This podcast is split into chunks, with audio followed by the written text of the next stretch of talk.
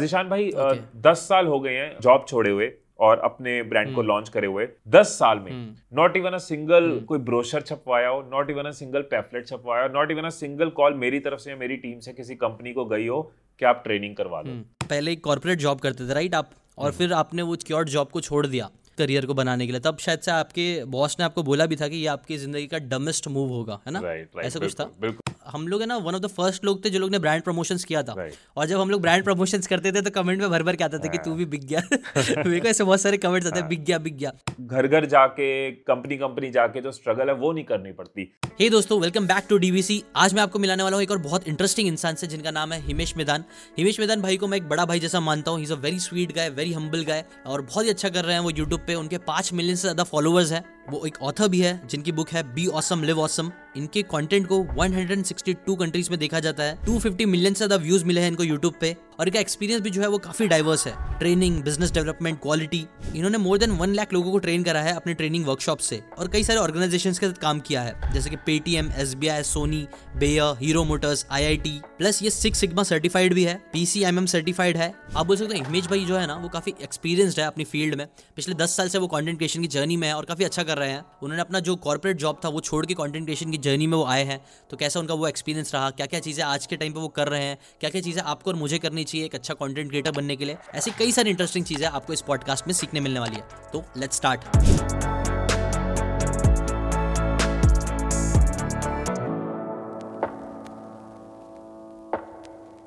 Welcome to DBC. आज हमारे साथ एक बहुत ही स्पेशल गेस्ट है जिन्हें मैं बहुत टाइम पहले से जानता हूँ। जब मैंने अपना यूट्यूब करियर स्टार्ट भी नहीं किया था तब से मैं इनके वीडियोस देख रहा हूँ, इनके डैड के वीडियोस देख रहा हूँ जो कि काफ़ी अच्छे रहते थे और मैं हमेशा लुकअप करता था इन लोगों को।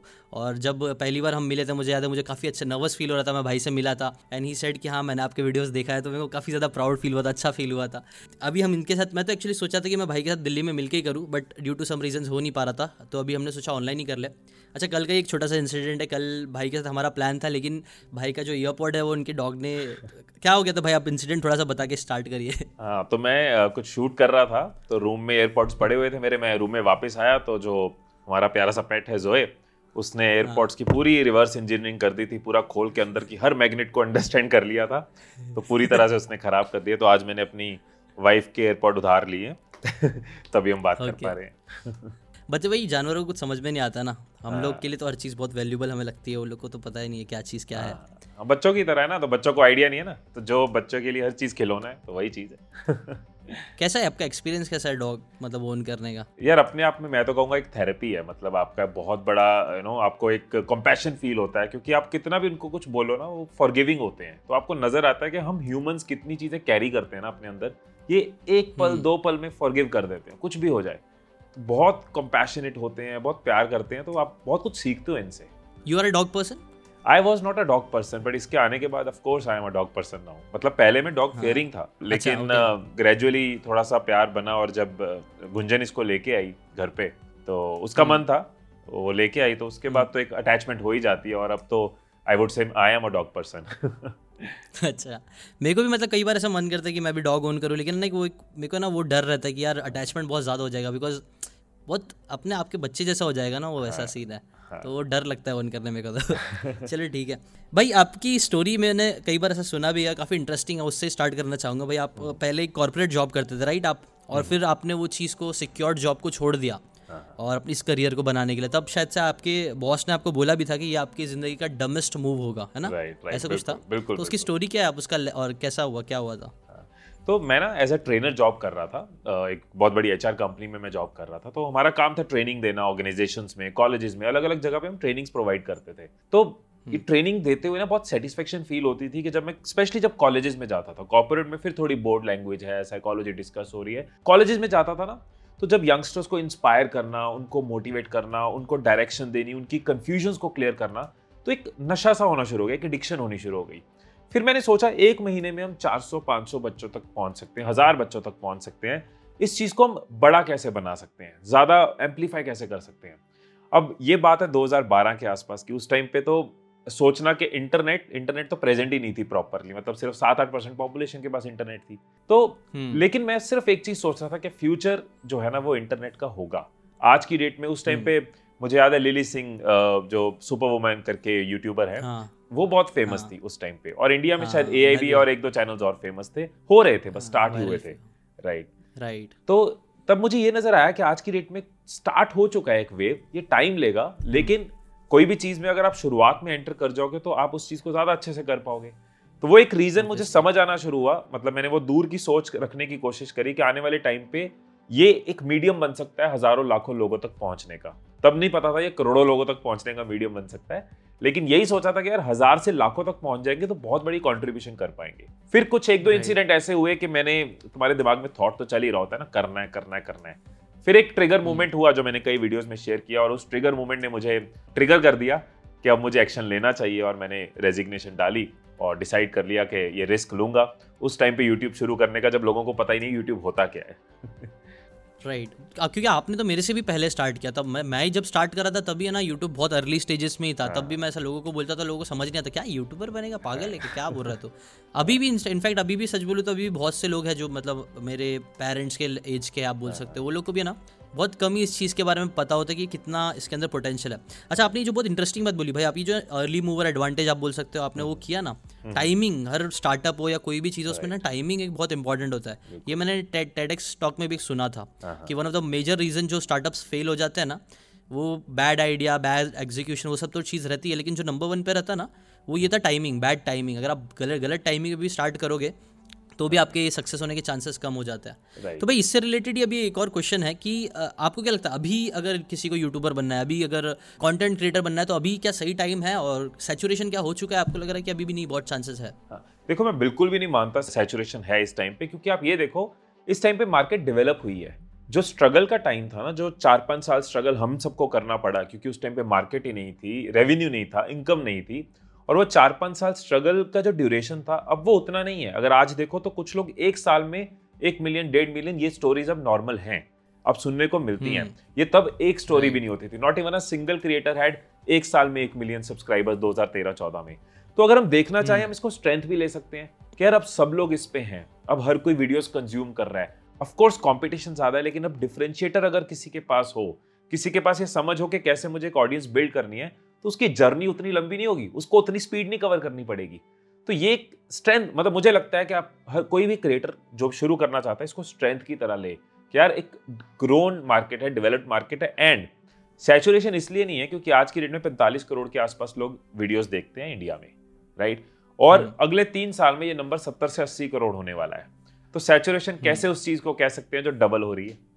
राइट नहीं, एकदम सही बात है भाई, ये ये चीज़ है ना, एक्चुअली ये समझ होना जरूरी है। हम लोग तो जब स्टार्ट किया था तब हमको पता भी नहीं था कि मोनेटाइजेशन कैसे कैसे करेंगे, सिर्फ एक एडसेंस का लोगों को मैक्सिमम पता रहता था, मेरे को भी पता था, बट जैसे जैसे करते गए, अभी जैसे मार्केट एक्सपीरियंस होते गया, मालूम पड़ा नहीं एफिलिएट से भी बहुत पैसा आता है, नहीं अब प्रोडक्ट का प्लेसमेंट भी कर सकते हो आप, ब्रांड प्रमोशंस। जब हम स्टार्टिंग में करते थे तब तो मुझे याद है, आई थिंक हम लोग है ना वन ऑफ द फर्स्ट लोग थे जो लोग ने ब्रांड प्रमोशंस किया था। right. और जब हम लोग ब्रांड प्रमोशंस करते थे तो कमेंट में भर भर के आता था कि तू भी बिक गया। मेरे को ऐसे बहुत सारे कमेंट्स आते हैं, बिक गया बिक गया। बट अभी कैसे, अभी ये नॉर्मल अब नॉर्मल हो गया। तो पहले जो हमें सिर्फ एक छोटा सा प्रमोशन करने के लिए भी हेट मिल रही थी क्योंकि वो चीज़ नहीं थी, लोगों को समझ नहीं आता था। right. अब लोगों में वो एक्सेप्टेंस आ गया, अब तो लोग आराम से करते हैं ब्रांड प्रमोशन, उसको कोई गलत भी नहीं समझता, ऑब्वियस जो कि समझना भी नहीं चाहिए, बट वो सब चीज़ें हमें फेस करनी पड़ती। आज इतने सारे रेवेन्यू मॉडल्स लोग क्रिएट करते हैं, मार्केट काफ़ी थोड़ा मैच्योर हो चुका है मेरे हिसाब से।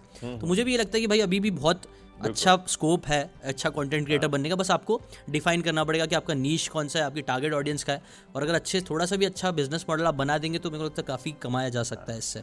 आई थिंक जिशान दोनों तरफ गाइडेंस आ गई है, पहले क्रिएटर्स के लिए भी एक नई जगह थी, कोई गाइड करने वाला नहीं था, कोई मेंटोर करने वाला नहीं था, अब बहुत सारी वीडियोस के थ्रू, बहुत सारी ट्रेनिंग्स के थ्रू गाइडेंस मिल रही है। तो क्रिएटर्स को समझ आ रहा है वो चार साल में जो हमने सीखा वो छः महीने में सीख पा रहे हैं, और ऑडियंस भी गाइडेड हो रही है, उनको भी पता है कि क्रिएटर का एक ये फुल टाइम काम है, वो हमें वैल्यू देने के लिए दिन रात काम कर रहे हैं, वो हमें एंटरटेन करने के लिए दिन रात काम कर रहे हैं, जो भी किसी का जॉनर है।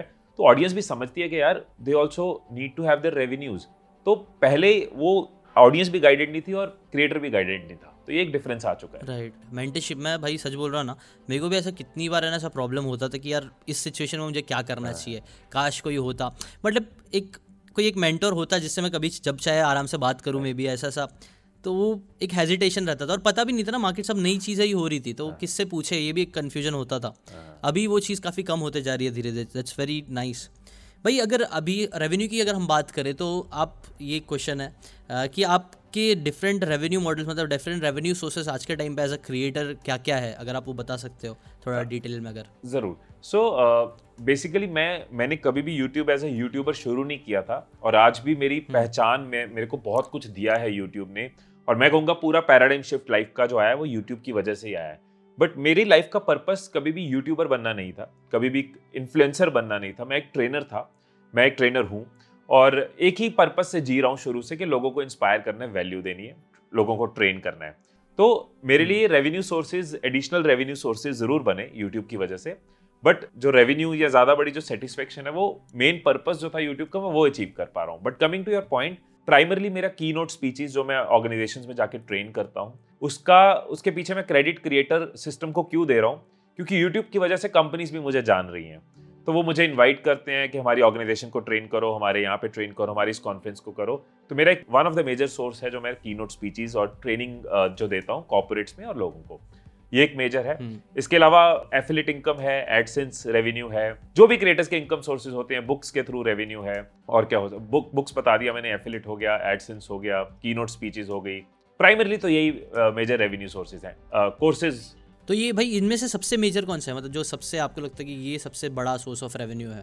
सो ट्रेनिंग और ब्रांड डील्स, ये दो मेजर सोर्सेज ऑफ रेवेन्यू है इस टाइम पे। राइट right, ट्रेनिंग तो मैंने हाँ भाई आपके बारे में काफ़ी टाइम से मैं जानता हूँ, ये चीज़ देखता भी आया हूँ। ट्रेनिंग से रिलेटेड कुछ ऑडियंस को मतलब आप सिखाना चाहोगे कि इन लोग जिन लोगों को अगर maybe as a training जिनको खुद भी कम्युनिकेशन ये सारी चीज़ों में इंटरेस्ट है, इस पर करियर बनाना चाहते हैं, तो उनके लिए मतलब आपके लाइफ के एक्सपीरियंसेस क्या है? मे बी आप बोलो कि अगर किसी को स्टार्ट करना है जैसे कि, तो वो कैसे स्टार्ट कर सकता है कि ये सब ट्रेनिंग कॉर्पोरेट में जाके बात करना है उसे, तो ये सब चीज़ें कैसे होगी? क्या तो सबसे पहले सजेशंस उसके लिए? सबसे पहले जिशान, किसी भी सब्जेक्ट में एक्सपर्टीज़ चाहिए। अगर हम आज की डेट में उठे और बोलें कि हम ट्रेनर हैं, हम स्पीकर हैं, हम कीनोट स्पीचेस देना चाहते हैं, बट आपने क्या उखाड़ा है या आपने क्या सीखा है, ये दो सवाल हमेशा पूछे जाएंगे। कोई भी क्लाइंट पूछेगा, कोई भी ऑर्गेनाइजर पूछेगा कि आप वैल्यू क्या ऐड कर सकते हो। अगर आप किसी को भी कन्विंस कर सकते हो कि मेरे मैंने वो वैल्यू बिल्ड करी है कि मैं दूसरों को एम्पावर कर सकता हूँ, तो एज अ ट्रेनर आपकी जर्नी शुरू हो जाती है। मैं ये नहीं कह रहा कि आप टॉप स्पीकर बन जाते हो, top five speakers of India में आ जाते हो, लेकिन शुरुआत हो जाती है। तो शुरुआत करने वक्त दो तरीके हैं आज की डेट में। एक के आप ट्रेडिशनल मॉडल से चलो, आप इंस्टीट्यूशंस में जाओ, ऑर्गेनाइजेशंस में जाओ, उनको अपना प्रोफाइल दो, उनके साथ मीटिंग्स करो। और दूसरा तरीका है जो मैं और आप बहुत अच्छे से समझते हैं, जिसको हम बहुत ग्रेटफुल होते हैं, वो है डिजिटल तरीका यूज़ करो। अपनी बात इंस्टाग्राम के थ्रू, यूट्यूब के थ्रू लोगों तक पहुंचानी शुरू करो, अपनी एक्सपर्टीज शेयर करना शुरू करो। जब आप जोर से, वो टिक्की वाला नहीं है, जोर से ठन ठन ठन ठन बजाता है तो लोग टिक्की लेने आ जाते हैं, तो अपने ठन ठन को जोर से बजाओ। वो ठन ठन आप इंटरनेट से, डिजिटल मीडियम से बहुत ज़ोर से बजा सकते हो। और उसके बाद आपको वो घर घर जाके, कंपनी कंपनी जाके जो स्ट्रगल है वो नहीं करनी पड़ती।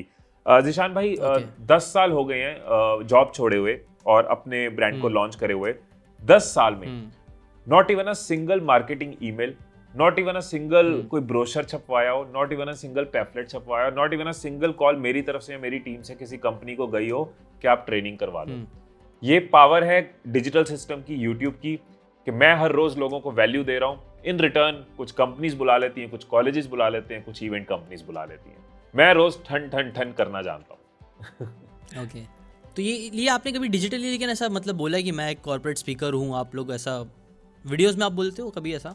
नहीं, आ, लोगों को पता है, ओवर द टाइम पता चल चुका है, क्योंकि बहुत सारी वीडियोस में नेचुरली एग्जांपल्स आ जाती हैं, बोलना पड़ता नहीं है। हाँ, कभी कुछ बता रहा हूँ okay. तो किसी इवेंट की एग्जांपल आ गई, कुछ इवेंट की वीडियोस हम डाल देते हैं, तो ये नेचुरल है। मतलब आप जो हो, आप अगर पब्लिक के सामने हो तो लोगों को पता चलेगा ही कि आप क्या हो। तो वेबसाइट पे जाते हैं ऑडियंस, उनको पता चल जाता है। तो फॉर एग्जांपल कोई कंपनीज ढूंढ रही हैं स्पीकर, तो वो यूट्यूब पे सर्च करते हैं, उनको पता चल जाता है। तो आपको मैक्सिमम सब सामने से लोग अप्रोच करके मेल्स मेल्स आते होंगे, ये सारी चीज़ें, राइट? बिल्कुल बिल्कुल, मैक्सिमम क्या, मैंने वही आपको बताया कि I feel very proud of this thing कि not even a single marketing effort done, बस वैल्यू देता रहा और उसी का रिजल्ट है। आप देते हो सेल्फलेस होके तो आपको चीज़ें मिल जाती हैं। और ये इस जर्नी में भाई, एज अ स्पीकर की जर्नी में आपके, अगर मैं पूछूँ टॉप थ्री लेसन्स क्या है एक अच्छा स्पीकर बनने के लिए, जिससे लोग आपके पास आए, तो आप क्या उसको बोलना चाहोगे? क्या क्या होंगे वो चीज़ जो लोगों को, ऑडियंस को, एज अ बिगनर में भी स्टार्ट कर रहे हैं, तो वो लोग को भी थोड़ा समझ में आ गया, थोड़ा सा वो लोग ने वो लोग का अथॉरिटी बिल्ड भी है तो भी उनको समझ में आया सर? राइट, मुझे लगता है पहली और बहुत इंपॉर्टेंट चीज़ है कि ऑडियंस के साथ कनेक्ट होना, ये सबसे इंपॉर्टेंट है। आप कितने भी नॉलेजेबल हो, आपके पास बहुत डिग्रीज है, आपने पीएचडीज कर ली हैं, सौ किताबें पढ़ ली हैं, कई बार उल्टा हो जाता है, आपने सौ किताबें पढ़ ली तो आप ऑडियंस से कनेक्ट ही नहीं कर पाते, आप इतना अपने थॉट प्रोसेस को कहीं और ले जाते हो। तो सबसे जरूरी right, है right, कि right. उसकी भाषा बोलना, उसकी लैंग्वेज को समझना, आपके सामने जो बैठे हैं उनको अंडरस्टैंड करना और उनकी एग्जाम्पल्स देना। जैसे मैं कॉलेजेस में जाता हूँ तो कॉलेजेस में जो मेरा ह्यूमर है, जो मेरी बात है, वो रिलेशनशिप की हो सकती है, वो पेरेंट्स के साथ के जोक्स हो सकते हैं, इस तरह की चीज़ें होंगी। बट जब मेरे सामने कॉर्पोरेट में सीनियर मैनेजमेंट बैठी है, वीपी बैठे हैं, सीईओ बैठे हैं, वहाँ वो एग्जाम्पल्स नहीं फिट होंगी, वहाँ पे मैं कॉर्पोरेट जोक्स ही होंगे, कॉर्पोरेट थॉट्स होंगे, कॉर्पोरेट कोट्स होंगे। तो ये ऑडियंस की अंडरस्टैंडिंग है जो लोगों को बांधती है आपके साथ। तो ये मेरे ख्याल से सबसे इंपॉर्टेंट है। दूसरा एक्सप्रेशन तो है ही है कि आप कैसे अपने वर्ड्स के साथ, अपने थॉट्स के साथ, अपनी स्टोरी टेलिंग के साथ। तो second I would say story telling is very important, जहाँ पे आप लोगों को बांधते हो।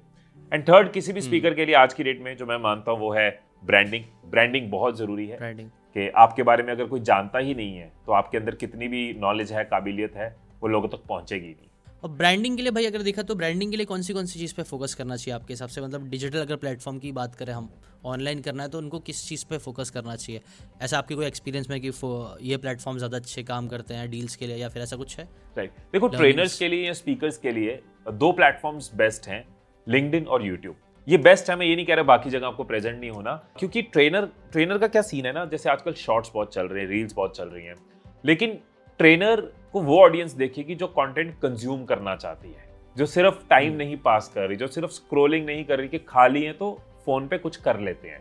तो ट्रेनर की लॉयल ऑडियंस वो होगी हमेशा जो पाँच, क्योंकि कोई भी ट्रेनिंग दस मिनट मिनिमम तो होगी ना। मैं कुछ भी अगर टाइम मैनेजमेंट के बारे में बताना चाह रहा हूँ तो कॉन्सेप्ट को समझाने के लिए आठ से दस मिनट तो मिनिमम चाहिए, एक घंटा भी कम है टाइम मैनेजमेंट जैसे टॉपिक के लिए।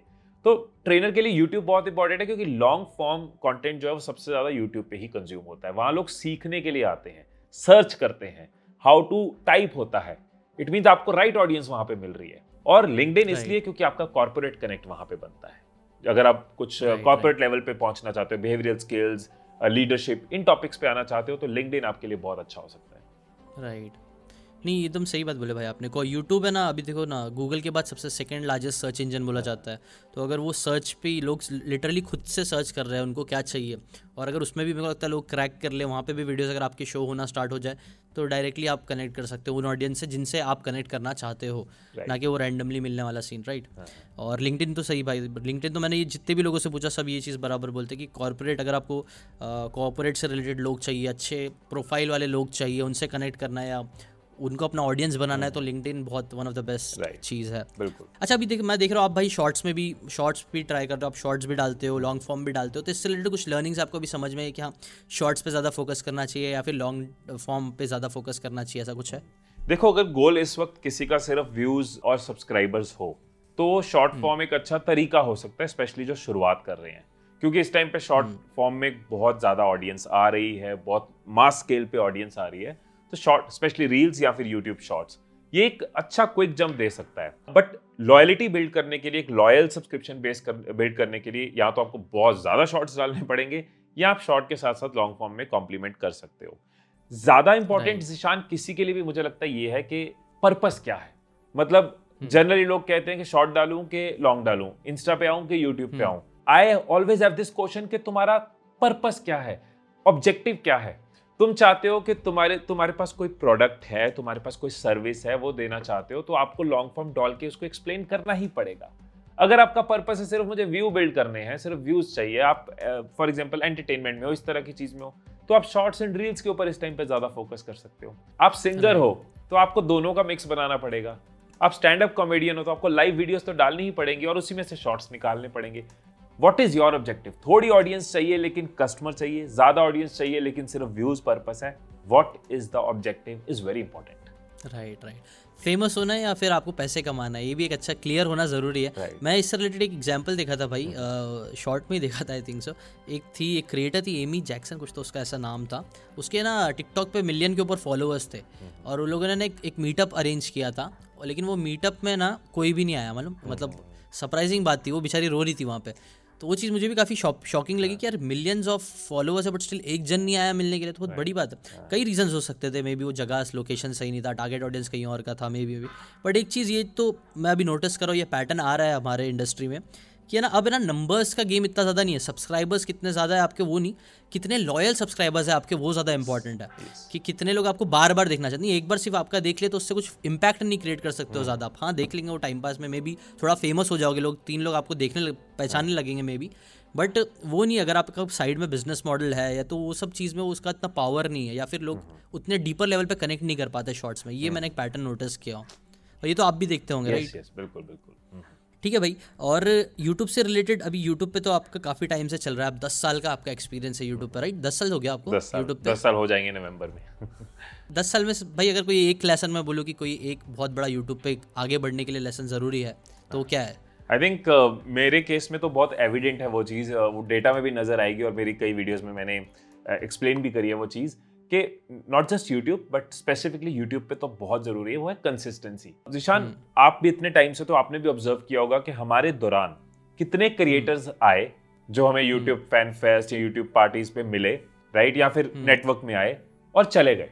कोई दो हज़ार तेरह में आया और कह रहा है कि नहीं यार स्कोप नहीं है, कोई दो हज़ार पंद्रह में आया और कह रहा है ये नहीं यार स्कोप नहीं है, कोई दो हज़ार सत्रह में आया और कह रहा है स्कोप नहीं है, और निकलते गए। और कुछ लोग रुके रहे रुके रहे रुके रहे और बिल्ड होते गए। तो एक सिंपल सा इसमें रूट निकल रहा है, वो है कंसिस्टेंसी।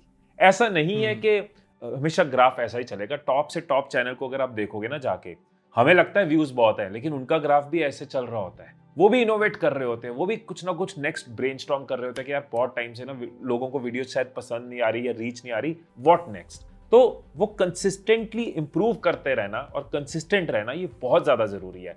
मेरे साथ निशान कई बार ऐसा हुआ है कि यार हम इतनी मेहनत करके वीडियोज़ बना रहे हैं, लोगों तक पहुँच नहीं रही, एंड हर साल ये फेज आता है और बहुत सारे क्रिएटर्स के लाइफ में आता है। हर साल एक दो दो तीन महीने ऐसे आते हैं कि यार व्हाट इज़ दिस। फिर हम समझते हैं, फिर हम होमवर्क करते हैं कि what next can be done, audience को क्या चाहिए, कुछ कमी है क्या ठीक करना है, वैल्यू कैसे बढ़ानी है, and then think come back. But ये दस साल में कई बार डाउनफॉल्स आए, बट हम कंसिस्टेंट रहे तो ये दस साल पूरे हुए। और इतने टैलेंटेड क्रिएटर्स आए और चले गए, और वो मुझे लगता है कि बस वो रुके होते। इस इस इकोसिस्टम के इवॉल्व होने के साथ साथ वो कितना इवॉल्व कर जाते, राइट right. ये भाई बहुत बड़ा लेसन है मेरे हिसाब से ना। आप है ना कंसिस्टेंट रहो और अडेप्टेबल बनो। ऐसा भी नहीं है कि अपन सिर्फ अगर एक ही चीज़ करते रहेंगे, तो जैसे आपने बोला ना मैंने रीवैल्यूएट किया वापस से, हमने क्या नया कर सकते हैं, क्या अलग कर सकते। ये एक चीज़ आप अपने इंडस्ट्री में बहुत ज़रूरी है। पहले में भी आप है ना एक स्किल सीख लेते थे, कोई एक चीज़ करना आ गया तो ज़िंदगी भर वो एक चीज़ करके आप निकाल सकते थे, पैसे कमा सकते थे। बट अगर कंटेंट क्रिएटर बनना है, मेरे हिसाब से ये चीज़ एक बहुत बड़ी इंपॉर्टेंट स्किल है कि आप अपने आप को अडेप्ट भी करते रहो। ठीक है, पहले कुछ और चलता था, अब आपको लगेगा नहीं ऑडियंस बदल गई, क्योंकि वो ना ये चीज़ मैंने नोटिस किया और बिल्कुल लोग मिलके बोलते भी है, ऑडियंस ग्रो होती जाती है अलग अलग कुछ करने चला। पहले जो देखते थे उन लोग को, वो लोग कहीं और पहुंच जाते हैं और फिर है ना नई ऑडियंस आके ये आपको देखना स्टार्ट करती है, ऐसा भी एक होता है। तो आपको रीइन्वेंट करना पड़ेगा। अभी न्यू जनरेशन जो आ रही है, जेन जी देखना चालू कर रही है, तो जेन जी को कुछ और चीज़ें कनेक्ट करेगी जो हमारी मे बी एक्सपीरियंस में हमने सोचा ही नहीं था।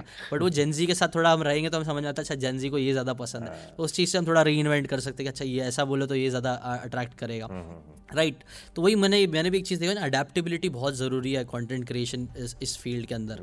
और ये ये ना बड़ी ही ब्यूटीफुल चीज़ है कि ना यार ऐसे कई लोग देखते हैं हम, ऐसा काम होता है कि कई सालों से सेम काम रोज़ करते जा रहे हैं। मतलब मैं इतना शुक्र करता हूँ ऊपर वाले का कि हम हर रोज़ इस माइंड को ना काम पे लगाते हैं। ऐसा नहीं है कि एक ही चीज़ रोज़ करी जानी है, हम हर रोज़ एक्सप्लोर कर रहे हैं कि यार what new can be done. कभी मुश्किल में कर रहे हैं, कभी खुशी से कर रहे हैं, लेकिन इन सब में ये जो ग्रो हो रहा है, कितना नॉवेल्टी हमें रोज मिलता है। हर चीज में से कंटेंट ढूंढना, राइट, कॉन्फिडेंस बिल्ड करना, स्टोरी टेलिंग अंडरस्टैंड करना, इमोशन समझना, कनेक्ट करना, कितना प्यारा फील्ड है यार। I love this part. मुझे इतना अच्छा लगता है कि इसमें ऑन द टोज रहना पड़ेगा, तो मुझे कभी ये दुख नहीं होता कि यार ये कैसा काम है जिसमें इतनी मेहनत करनी पड़ती है। मैं कह रहा हूँ शुक्र है यार ऐसा काम है, हर रोज नई चीजें कर सकते हैं। सीखना पड़ता है, बार बार सीखते रहो, बार बार अपने आप को ना वो आप एक लेवल पे यहाँ पे टिक नहीं सकते हो। अगर एक ही लेवल है ना आपका, तो यहाँ पे टिकना मुश्किल है। आपको हमेशा ना अपने आपको एक लेवल ऊपर लेके जाना पड़ेगा, एंड दैट्स एक्साइटिंग, तभी तो जिंदगी का मजा आएगा। मेरे हिसाब से थ्रिल है, हाँ ये चीज़ बहुत बढ़िया थ्रिल है ये एक, हाँ भाई राइट, मज़ा भी आता है। बट एक चीज़ इसके लिए, लेकिन मेरे को लगता है भाई पॉजिटिव मेंटालिटी की भी बहुत ज़्यादा ज़रूरत पड़ती है इस चीज़ के अंदर, क्योंकि मैं भी कई बार ऐसा तो लो फील करता हूँ। अगर कई बार ऐसा होता है ना कि यार चीज़ें सही अपने अकॉर्डिंग नहीं जा रही है, तो कई बार लो फील होता है। आपको भी भाई कभी ना कभी तो ऐसा लो फील होता होगा, तो उस चीज़ के लिए आप ओवरकम करने के लिए क्या करते हो? कभी मे बी जैसा आपको रिजल्ट चाहिए, एक्जैक्टली वैसा नहीं मिला रिजल्ट, और कभी कभी ऐसा लगता है बस लो फील होता है, बस मतलब काफ़ी कि नहीं यार कुछ नहीं हो रहा, चीज़ें अपने हिसाब से नहीं हो रही है, तब आप क्या करते हो अपने आप को वापस से वापस से आप बोल सकते हो वो एनर्जी वापस से लाने के लिए, या फिर वापस अपना लेवल ऊपर करने के लिए? एक चीज़ तो बिल्कुल ठीक कही है जिशान आपने, और बहुत सारे लोग ने ये सोचते हैं कि जो ट्रेनर्स हैं या जो स्पीकर्स हैं, जो बुक्स पढ़ते हैं, वो शायद कभी लो नहीं फील करते। ये नेचुरल ह्यूमन इमोशन है और लो फील करने में कोई बुराई नहीं है। आई थिंक मैं ये मानता हूँ कि चाबी जो है ना वो ये कितनी जल्दी हम अपने आप को उठाते हैं, राइट। प्रॉब्लम लो फील करने में नहीं है, प्रॉब्लम लो फील करते रहने और उसी में डिप्रेशन में चले जाने में है। तो जब मैं लो फील करता हूँ, मेरा सिंपल सा फंडा है, I go on a date with my self, और ये मैं करता रहता हूँ ताकि लो फील वाले डेज आए ना। तो when I sit with my self, एक पेपर पेन लेके या नोट पैड लेके लैपटॉप में बैठता हूँ, चीज़ों को समझने की कोशिश करता हूँ, क्या ठीक जा रहा है, क्या ठीक नहीं जा रहा, क्या रीज़न हो सकता है, सिर्फ एक वेव है, कुछ वैसे ही थॉट ऐसा चल रहा है या फिर कुछ डीपर मुझे इसमें से निकल सकता है। तो वो अवेयरनेस खुद को मिलती है, एंड ये प्रोसेस मुझे लगता है मैं वैसे ही करते रहना चाहिए। मतलब वंस अ वीक एक घंटा खुद के साथ बैठ जाए ना तो बहुत सारी क्लैरिटी मिलती रहती है। तो अवेयरनेस क्यों हो रहा है, कैसे ठीक करना है, अगर इसके बारे में बैठ के सोचेंगे तो लो फील करना तो छोड़ ही देंगे, एक्शन की तरफ चले जाएंगे। राइट, वेरी नाइस भाई, अच्छी चीज़ है ये। और ऐसा लगता है कभी कभी है ना, जब स्पेशली कंटेंट क्रिएशन में भी ऐसा लगता है वो एक के बाद एक चीज़ करना पड़ता रहता है, पढ़ना, मतलब एक कांस्टेंट कुछ ना कुछ कुछ ना कुछ कुछ ना कुछ होता ही रहता है। yes. तो उस हिसाब से अगर अपने आप को थोड़ा डी अटैच अटैचमेंट हटा के yeah. अपने आप को अलग लेके जाके ये चीज़ ये चीज़ अरविंद भाई ने भी बोली थी, अरविंद अरोड़ा जी ने भी बोली yeah. थी कि ना, जब मेरी ज़िंदगी में वो कुछ समझ नहीं आ रहा था तो मैंने सब छोड़ छाड़ के कहीं तो चले गए थे, घूमने घूमने फिरने चले गए थे, yeah. उन्होंने एक बड़ा ब्रेक ले लिया, लेकिन फिर वो जब वापस से वो ब्रेक लेने के बाद आए ना तो उनका जोश, पावर और हर चीज़ है ना, वो सब चीज़ एकदम जैसे समझ में आने लग गया, आप बोल सकते हो। तो ये चीज़ काफ़ी अच्छी है, इंटरेस्टिंग चीज़ है, ब्रेक लेना चाहिए। मैं भी अपने टीम मेंबर्स को कई बार बोलता हूँ, कभी ना आप लोग को बहुत लो फील हो रहा है, सही नहीं जम रहा ना, एक छोटा सा ब्रेक ले लो, कहीं आउटिंग पे चले जाओ, अपने साथ में भी दोस्तों के अच्छे तो दोस्तों के साथ चले जाओ, एक रीसेट मिल जाता है उससे। क्योंकि वो वो फंसे हुए रहते हैं ना, तो फिर कई बार ऐसा लगता नहीं कुछ चीज़ें सही होएगी नहीं, बट हम निकल जाते उस रट से, तो फिर हाँ समझ में आता है, बड़ा पर्सपेक्टिव देखना स्टार्ट होता है। ये ना वैसा है कि देखो, ट्रैफिक बहुत ज़्यादा है, बहुत ज़्यादा शोर है, इधर से ट्रैफिक आ रहा है, उधर से आ रहा है, हर तरफ से आ रहा है। अब अगर किसी को मैनेज करना है, ट्रैफिक पुलिस वाले को, और वो ट्रैफिक के साथ ही बहता रहेगा तो मैनेज नहीं कर पाएगा ना, कि चलो गाड़ी उधर जा रही है, उधर चले गए, इधर चले गए। उसको पहले साइड पे खड़े होकर देखना होगा, भाई गड़बड़ कहाँ हो रही है, कहाँ से लोग उल्टा आ रहे हैं, कहाँ से पहले रुकवाने हैं, कौन कौन सा ट्रैफिक ज़्यादा आ रहा है, किधर कम आ रहा है। जब आप उस चीज़ से बाहर निकल के उस ट्रैफिक को देखते हो तो आपको समझ आता है स्टेप बाय स्टेप कैसे मैनेज करना है। तो यही थॉट्स का चक्कर है, क्यों इतने शोर के अंदर हम भी बहते जाते हैं बहते जाते हैं हमें पता भी नहीं चलता, डिस्ट्रैक्शंस की वजह से, रोज़ की ज़िंदगी की वजह से, इमोशंस की वजह से, सोशल मीडिया पे इतना कंटेंट पॉजिटिव नेगेटिव कंज्यूम कर रहे हैं, अंदर शोर मचता जा रहा है। तो बहुत ज़रूरी है कि ट्रैफिक को एक बार समझना, और वो सेल्फ टाइम ही आपको करवा सकता है। When you sit with yourself, think about your thoughts, then you are able to manage your thoughts. भाई आपकी लाइफ में कोई मेंटर रहा है जिससे आप मतलब सजेशन लेते हो? क्योंकि मैंने ये चीज़ मैंने मतलब अपनी लाइफ में नोटिस करी है ना, कि कोई ऐसा जब आप लो भी फील कर रहे हो ऐसा, तो अगर आप कोई है जो आप जिससे आप लुकअप कर सकते हो, जिससे आप डिस्कस कर सकते हो, जिससे मे भी आप एक सजेशन ले सकते हो, तो वो कोई आपके ऊपर हाथ भी रख देता है कि नहीं सब ठीक हो जाएगा, वो सारी चीज़। तो ऐसा कोई है आपके लाइफ में जो आपको मतलब हेल्प करता है कि कभी अगर लो फील हो रहा है तो? देखो मैं बहुत ग्रेटफुल हूँ, मैं बहुत ब्लेस्ड फील करता हूँ कि मैं मानता हूँ कि मेरे घर में एक यूनिवर्सिटी है, जो मेरे फादर हैं मैं उनको एक यूनिवर्सिटी मानता हूँ, जिनसे मैंने बहुत कुछ सीखा है, बहुत कुछ लिया है, उन सिर्फ उनकी वर्ड्स या उनकी बातों से नहीं, एक्शन से सीखा है। जब फैमिली के ऊपर इतना टफ टाइम आया तो उन्होंने कैसे डील किया, कैसे वो जिस हालात में लोग सुसाइड कर लेते हैं, कैसे वो खुद भी मुस्कुराए और हमें भी मुस्कुराना सिखाया, कैसे चीज़ों को हमने बचपन में उन्होंने पूरी फैमिली को साथ लिया और टफ से टफ टाइम को हमने बड़े पॉजिटिव तरीके से क्रॉस किया। तो वो बहुत बड़ी यूनिवर्सिटी मेरे लिए वो सारे दिन हैं। अगर मैं फ्लैशबैक में जाता हूँ तो लेसन्स ही लेसन्स मिलते हैं। आज बिकॉज वो भी बिजी, हम सब बिजी हैं, पूरी फैमिली इस मिशन पे है, तो उतनी बात नहीं होती, तो ज़्यादा कनेक्ट मैं करता हूँ उन इंसिडेंट से। बात हम करते हैं जब मिलते हैं, बैठते हैं, बहुत क्वालिटी टाइम स्पेंड करते हैं, लेकिन जो उनके एक्शंस हैं ना, जो मुझे बचपन से अब तक के याद हैं, वो ज़्यादा बड़ी यूनिवर्सिटी है। राइट, तो वो बहुत एक सपोर्ट रही है मेरी, कि कुछ भी बचपन में मैंने बहुत ऐसी चीज़ें उनसे देख ली जो मुझे लगता है लाइफ के फंडामेंटल्स हैं। नहीं ये, ये भाई हाँ ये एकदम सही बात बोली भाई। हम हम लोग आजकल के पेरेंट्स, मतलब ऐसा मेरे को पता चलता है कि कई बार ना पेरेंट्स है ना फोर्स करते हैं वो चीज़ कराने का जो वो खुद नहीं करते हैं, जबकि लेकिन बच्चे जो होते हैं ना, आप क्या बोलते हो उससे ज़्यादा आप क्या करते हो वो देख के सीखते हैं। तो जैसे कि अगर सब बच्चों को माँ बाप खुद कभी किताबें नहीं पढ़ते हैं, एक्सरसाइज नहीं करते, कभी कुछ नहीं करते, और वो लोग चाहेंगे कि मेरे बच्चे ये सब चीज़ें करें, तो वो काफ़ी मुश्किल हो जाता है। लेकिन वही देखा देखी ज़्यादा जो आप करते हो, ऑस्मोसिस बोलते हैं, कि आप जो देख के सीख जाते हो वो ज़्यादा दिमाग में बच्चों के बैठ जाता है और वो लोग करते ज़्यादा है ना। बिल्कुल बिल्कुल। राइट right, भाई आपके कुछ ऐसा रूटीन है, मतलब कुछ अगर आपके कुछ टॉप हैबिट्स है जो आपको लगता है कि मेरे को ये तीन हैबिट्स है जिसने ना मुझे अपनी लाइफ में आगे बढ़ते रहने में हेल्प करी है, या फिर आगे मतलब बेस्ट हैबिट्स है, ये होना ज़रूरी है लाइफ में, ऐसा कुछ है? बिल्कुल, तीन से ज़्यादा ही है लेकिन तीन मैं ज़रूर शेयर करूँगा जो रेगुलरली करता ही करता हूँ। टेक्निकली मैं चार शेयर करता हूँ क्योंकि मुझे चारों बड़ी इंपॉर्टेंट लगती हैं, तो अगर वैल्यू जाए तो पूरी जाए, इनकम्प्लीट ना जाए, क्योंकि चौथी चौथी के बिना वो तीन का रोल थोड़ा सा डगमगा जाता है। तो okay. पहली है कि आई एंश्योर कि मैं वर्कआउट ज़रूर करूं, मैं एक्सरसाइज ज़रूर करूं, क्योंकि इसका बहुत मतलब इसका एक सिंपल सा तरीका, अगर कोई भी अपनी लाइफ में वर्कआउट नहीं करता या एक्सरसाइज नहीं करता, किसी भी तरह की फिजिकल एक्टिविटी नहीं करता, तो मैं कहता हूं ज़्यादा मत सोचो, तीन दिन करो और चौथे दिन मत करो, फ़र्क देख लो, पता चल जाएगा आंसर कि कितना बड़ा रोल है। तीन चार दिन बाद एक दिन जानबूझ के मिस कर दो और आपको पता चल जाएगा कि कितना बड़ा रोल है। सो ये बहुत एक सुबह सुबह चार्ज मिल जाता है, एक पंप मिल जाता है और बहुत एनर्जी में डिफरेंस फील होता है जिस दिन आप वर्कआउट करते हो। इसलिए हर दिन एनर्जी मिल पाए तो मैं हर दिन करता हूँ। हर दिन से मेरा मतलब है around five days a week मैं ज़रूर करता हूँ, राइट। एक दिन योगा कर लेता हूँ और एक दिन ब्रेक रहती है। और मेडिटेशन एक बहुत इंपॉर्टेंट चीज़ है, ये भी मुझे वर्कआउट की तरह फील होती है। जिस दिन मेडिटेशन नहीं करते ना तो मेंटली आपको लगता है आज आप चार्ज नहीं हो, तो वो मेरी एक एडिक्शन बन चुकी है कि मेडिटेट करना है। कम टाइम है तो पाँच मिनट करना है, ज़्यादा है तो पंद्रह से बीस मिनट करना है, लेकिन करना ज़रूर है। And it is powerful, it is magical, बहुत बहुत पावर है इसके अंदर। और okay. तीसरी चीज़ रीडिंग मेरी लाइफ का बहुत बड़ा पार्ट है। मैं बहुत बुक्स पढ़ता हूँ। ये इसका hmm. मेरा ऐसा नहीं है, सुबह तो मैं पढ़ता ही हूँ दस से पंद्रह मिनट, लेकिन दिन में भी मेरी लाइफ में बुक मेरे साथ रहती है। बीच में खाली हूँ, बुक पढ़ ली। एक मीटिंग और दो मीटिंग के बीच में गैप है तो बुक पढ़ ली। कई बार स्पेशली किसी hmm. कैफे में बैठे और बुक पढ़ी। आई आई आई लव दिस, क्योंकि जैसे मैं आपने मेंटर का पूछा था तो मैं मानता हूँ बुक्स के थ्रू मेरे पास मल्टीपल मेंटोर्स हैं, मल्टीपल मेंटोर्स, राइट। तो ऐसे में वन टू वन मेंटरिंग मेरे पास बहुत ज़्यादा नहीं है, लेकिन वन टू वन बुक्स के थ्रू मेरे पास बहुत मेंटरिंग है। अच्छा, राइट okay. तो ये तीन हैबिट्स के अलावा ना चौथी जो एक कीस्टोन हैबिट जिसको हम कहते हैं वो है कि रात को, जो जिसका मैं ह्यूज एडवोकेट हूँ, बहुत इस चीज़ को मानता हूँ कि रात को सोने से पहले अपने दिन को एक बार रिव्यू करो और अगले दिन को प्लान करो।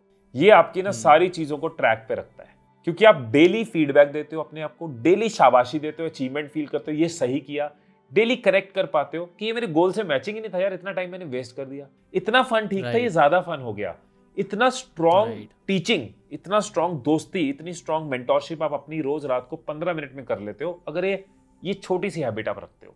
एक्चुअली ये चारों हैबिट्स जो भाई आपने बोले ना, सब मेरे को लगता है ना मैंने खुद भी एक्सपीरियंस किए है और काफ़ी पावरफुल होती है चारों की चारों हैबिट्स। एक्सरसाइज की आप बात मैं एकदम कनेक्ट कर पाया। एक्सरसाइज में ना जब कोविड का टाइम आया था तब तो मैं कर ही नहीं रहा था, बहुत खत्म हो गई थी, लेकिन अभी फिर मैंने वापस से चालू किया और मैं डिफरेंस मैं बोलता लो, ये जो लो फील होता है वो सब भी ना मैंने नोटिस किया। जब आप ज़्यादा एक्सरसाइज नहीं करते हो, आपकी हेल्थ भी ख़राब हो रही होती है ना, तब वो टाइम पे ज़्यादा होता है। और आप एक्सरसाइज करते रहते हो, मेडिटेशन ये सब करते रहोगे ना, तो वो सब चीज़ें लो फील होना ये सब भी कम होता है। मैं नहीं बोलूँगा कभी नहीं होता, बट कम हो जाता है कंपैरेटिवली, और उसका जो लेवल होता है वो भी काफ़ी कम होता है। और रिव्यू वाली बात, जो फीडबैक वाली बात है भाई, वो सच में बहुत पावरफुल है। मेरे को आ, मैंने खुद ट्राई किया। जब भी मैं जर्नलिंग ये सब करता हूँ ना तो समझ में आता है हम कौन से डायरेक्शन में जा रहे हैं, वरना ऐसा है कि हम विदाउट डायरेक्शन कहीं पे भी भाग रहे हैं, कहीं पे भी एनर्जी वेस्ट कर रहे हैं। लेकिन आप जब ऐसा रिव्यू करते हो, आप देखते हो कि क्या कर रहा है, क्या चल रहा है, हर दिन हो रहा है, तो बहुत अच्छी बात है।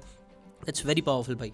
सो आई थिंक ये बहुत प्यारी हैबिट्स है जो सबको अपने अंदर रखनी चाहिए। रीडिंग तो ऑब्वियसली, रीडिंग तो क्या ही बोलूँ मैं, रीडिंग के बारे में बहुत बार बोल चुका हूँ, तो सही है भाई। आपकी वजह से बहुत लोगों को रीडिंग की हैबिट हुई और आपकी वजह से बुक्स की इंपॉर्टेंस बहुत लोगों ने समझी, बुक्स की कितना बड़ा रोल होता है उसकी, उसमें आप पूरी नेशन में, पूरे इंडिया में बहुत बड़े कैटलिस्ट हो। मतलब आपने तब से बुक्स की इंपॉर्टेंस शुरू करी है, तब इतनी बुक्स की स्टोर्स ही नहीं होती थी, अब तो थोड़ी पॉपुलर होनी शुरू हुई है, हर मॉल में एक बुक स्टोर ज़रूर होती है, लेकिन शायद उसके पीछे भी आपका बहुत बड़ा रोल होगा कि आपने बुक्स की अवेयरनेस बहुत स्ट्रॉन्ग करी है, तो आपको एक रॉयल्टी मिलनी चाहिए सारी बुक स्टोर्स की तरफ से। Thank you. और आपने तो एक, एक वीडियो भी बनाया था, मेरे को मालूम है भाई, आपने वो बुक ट्यूबिंग का right, बुक right. ट्यूबिंग नया वर्ड मेरे को पता भी नहीं था, मैंने आपका वीडियो था। बुक ट्यूबिंग नया नीश आ गया है, आप देखो कितने चैनल्स बन गए भाई। अभी तो बुक ट्यूबिंग से बुक समरीज डालो, देखो इतनी सारे चैनल्स आएंगे ना, इट्स वेरी मतलब अच्छा लगता है देख के कि हाँ इतना चेंजेस आए हैं हमारे देश में, आ रहे बुक से रिलेटेड, इट्स वेरी पावरफुल भाई। एंडिंग नोट मैं चाहूँगा कि अगर आप कुछ एंडिंग नोट के लिए कुछ एक ख़त्म करने के लिए अगर आप बताना चाहो कुछ एक मैसेज के साथ लोगों को।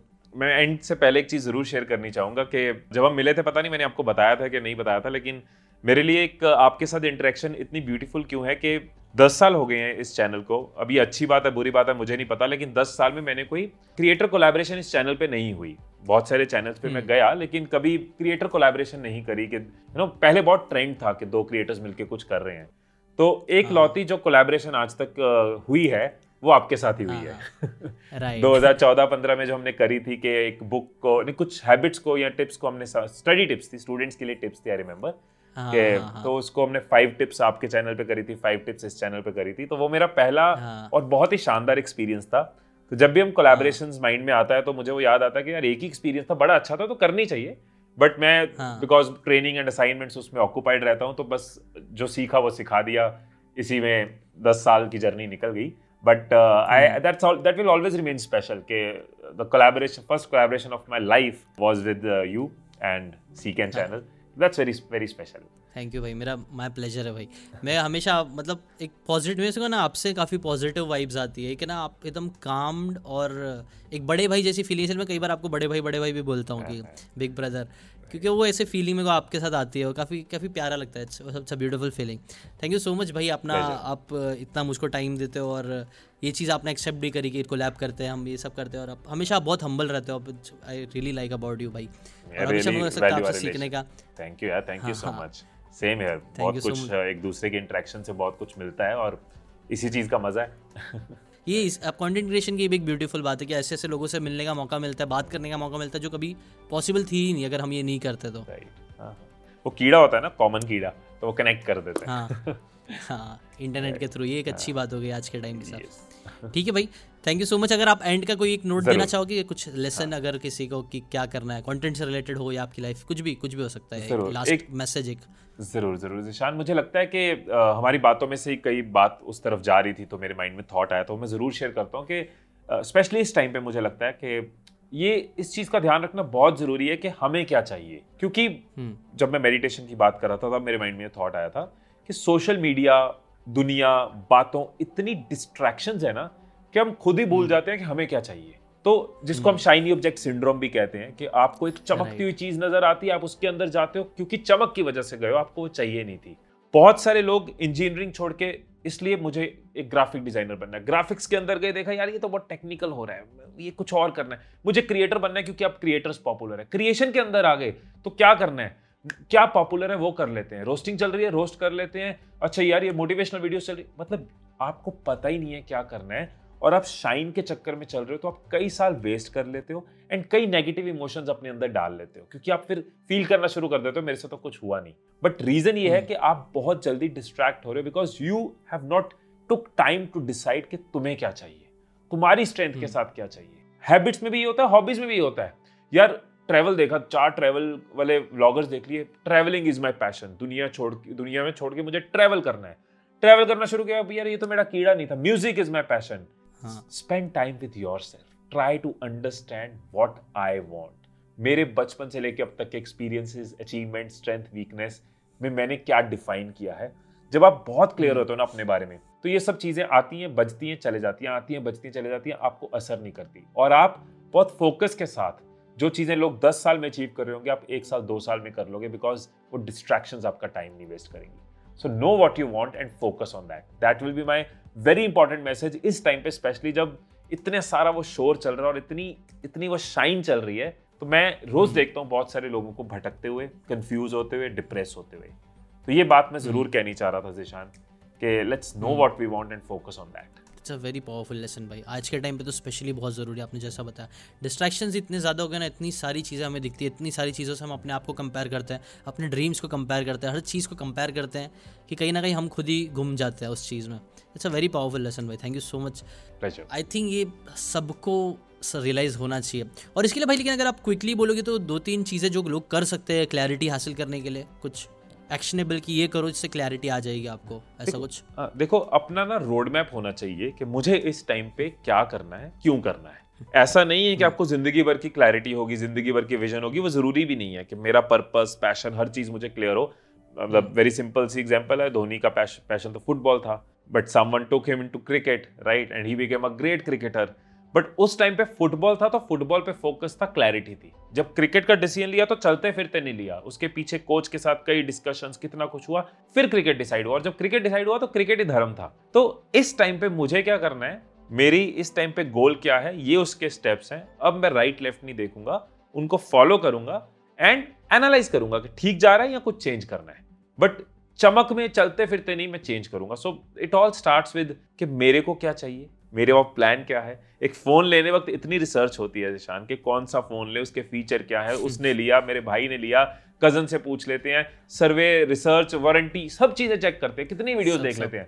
भाई एक फ़ोन जिसने साल डेढ़ साल साथ निभाना है, उसके लिए हम कितना टाइम लगाते हैं। जो करियर है, जो गोल्स हैं, जिसने पैसा भी देना है, सपने भी पूरे करने हैं, प्राइड भी फील करानी है, सेल्फ रिस्पेक्ट भी पूरी करानी है और ज़िंदगी भर साथ निभाना है, उसके पीछे इतनी रिसर्च ही नहीं है, उसके पीछे हम टाइम ही नहीं स्पेंड करें, उसके पीछे हम दस लोगों को फ़ोन करके अंडरस्टैंड नहीं कर रहे भाई तुम्हारा दिन कैसे बीतता है, इसके पॉजिटिव नेगेटिव क्या है, मैं भी इस प्रोफेशन में आना चाहता हूँ, मैं भी ये फील्ड में आना चाहता हूँ। तो you should spend good time on research कि मैंने ये डिसाइड किया है तो क्यों किया है। आई थिंक ये सच में एक बहुत ही प्रैक्टिकल और सबसे पावरफुल लेसन है जो आज सबको फॉलो करना चाहिए। इस पॉडकास्ट से मेरे हिसाब से लेके ही जाना चाहिए वो लोगों को। और थैंक यू सो मच भाई अपना पूरा इतना टाइम देने के लिए। आ, भाई की बुक और भाई के चैनल के लिंक्स और जितनी भी चीज़ें हैं अच्छी अच्छी जो भाई ऑफ़र करते हैं वो मैं डिस्क्रिप्शन में डाल दूंगा, आप जाके ज़रूर चेकआउट करना। Very great guy, very great, इनका जो लेसन्स है, समझाने का तरीका है बहुत प्यारा है, आप ज़रूर जाके चेकआउट करना हिमेश भाई को। और अभी के लिए इतना ही, thank you so much Himesh भाई, थैंक यू सो मच अपना टाइम देने के लिए। मिलते हैं वापस से कभी प्लान बनाते हैं। ज़रूर ज़रूर, थैंक यू निशान, बहुत मज़ा आया बात करके, thank you so much and all the best to all the viewers. Thank you, thank you so much भाई।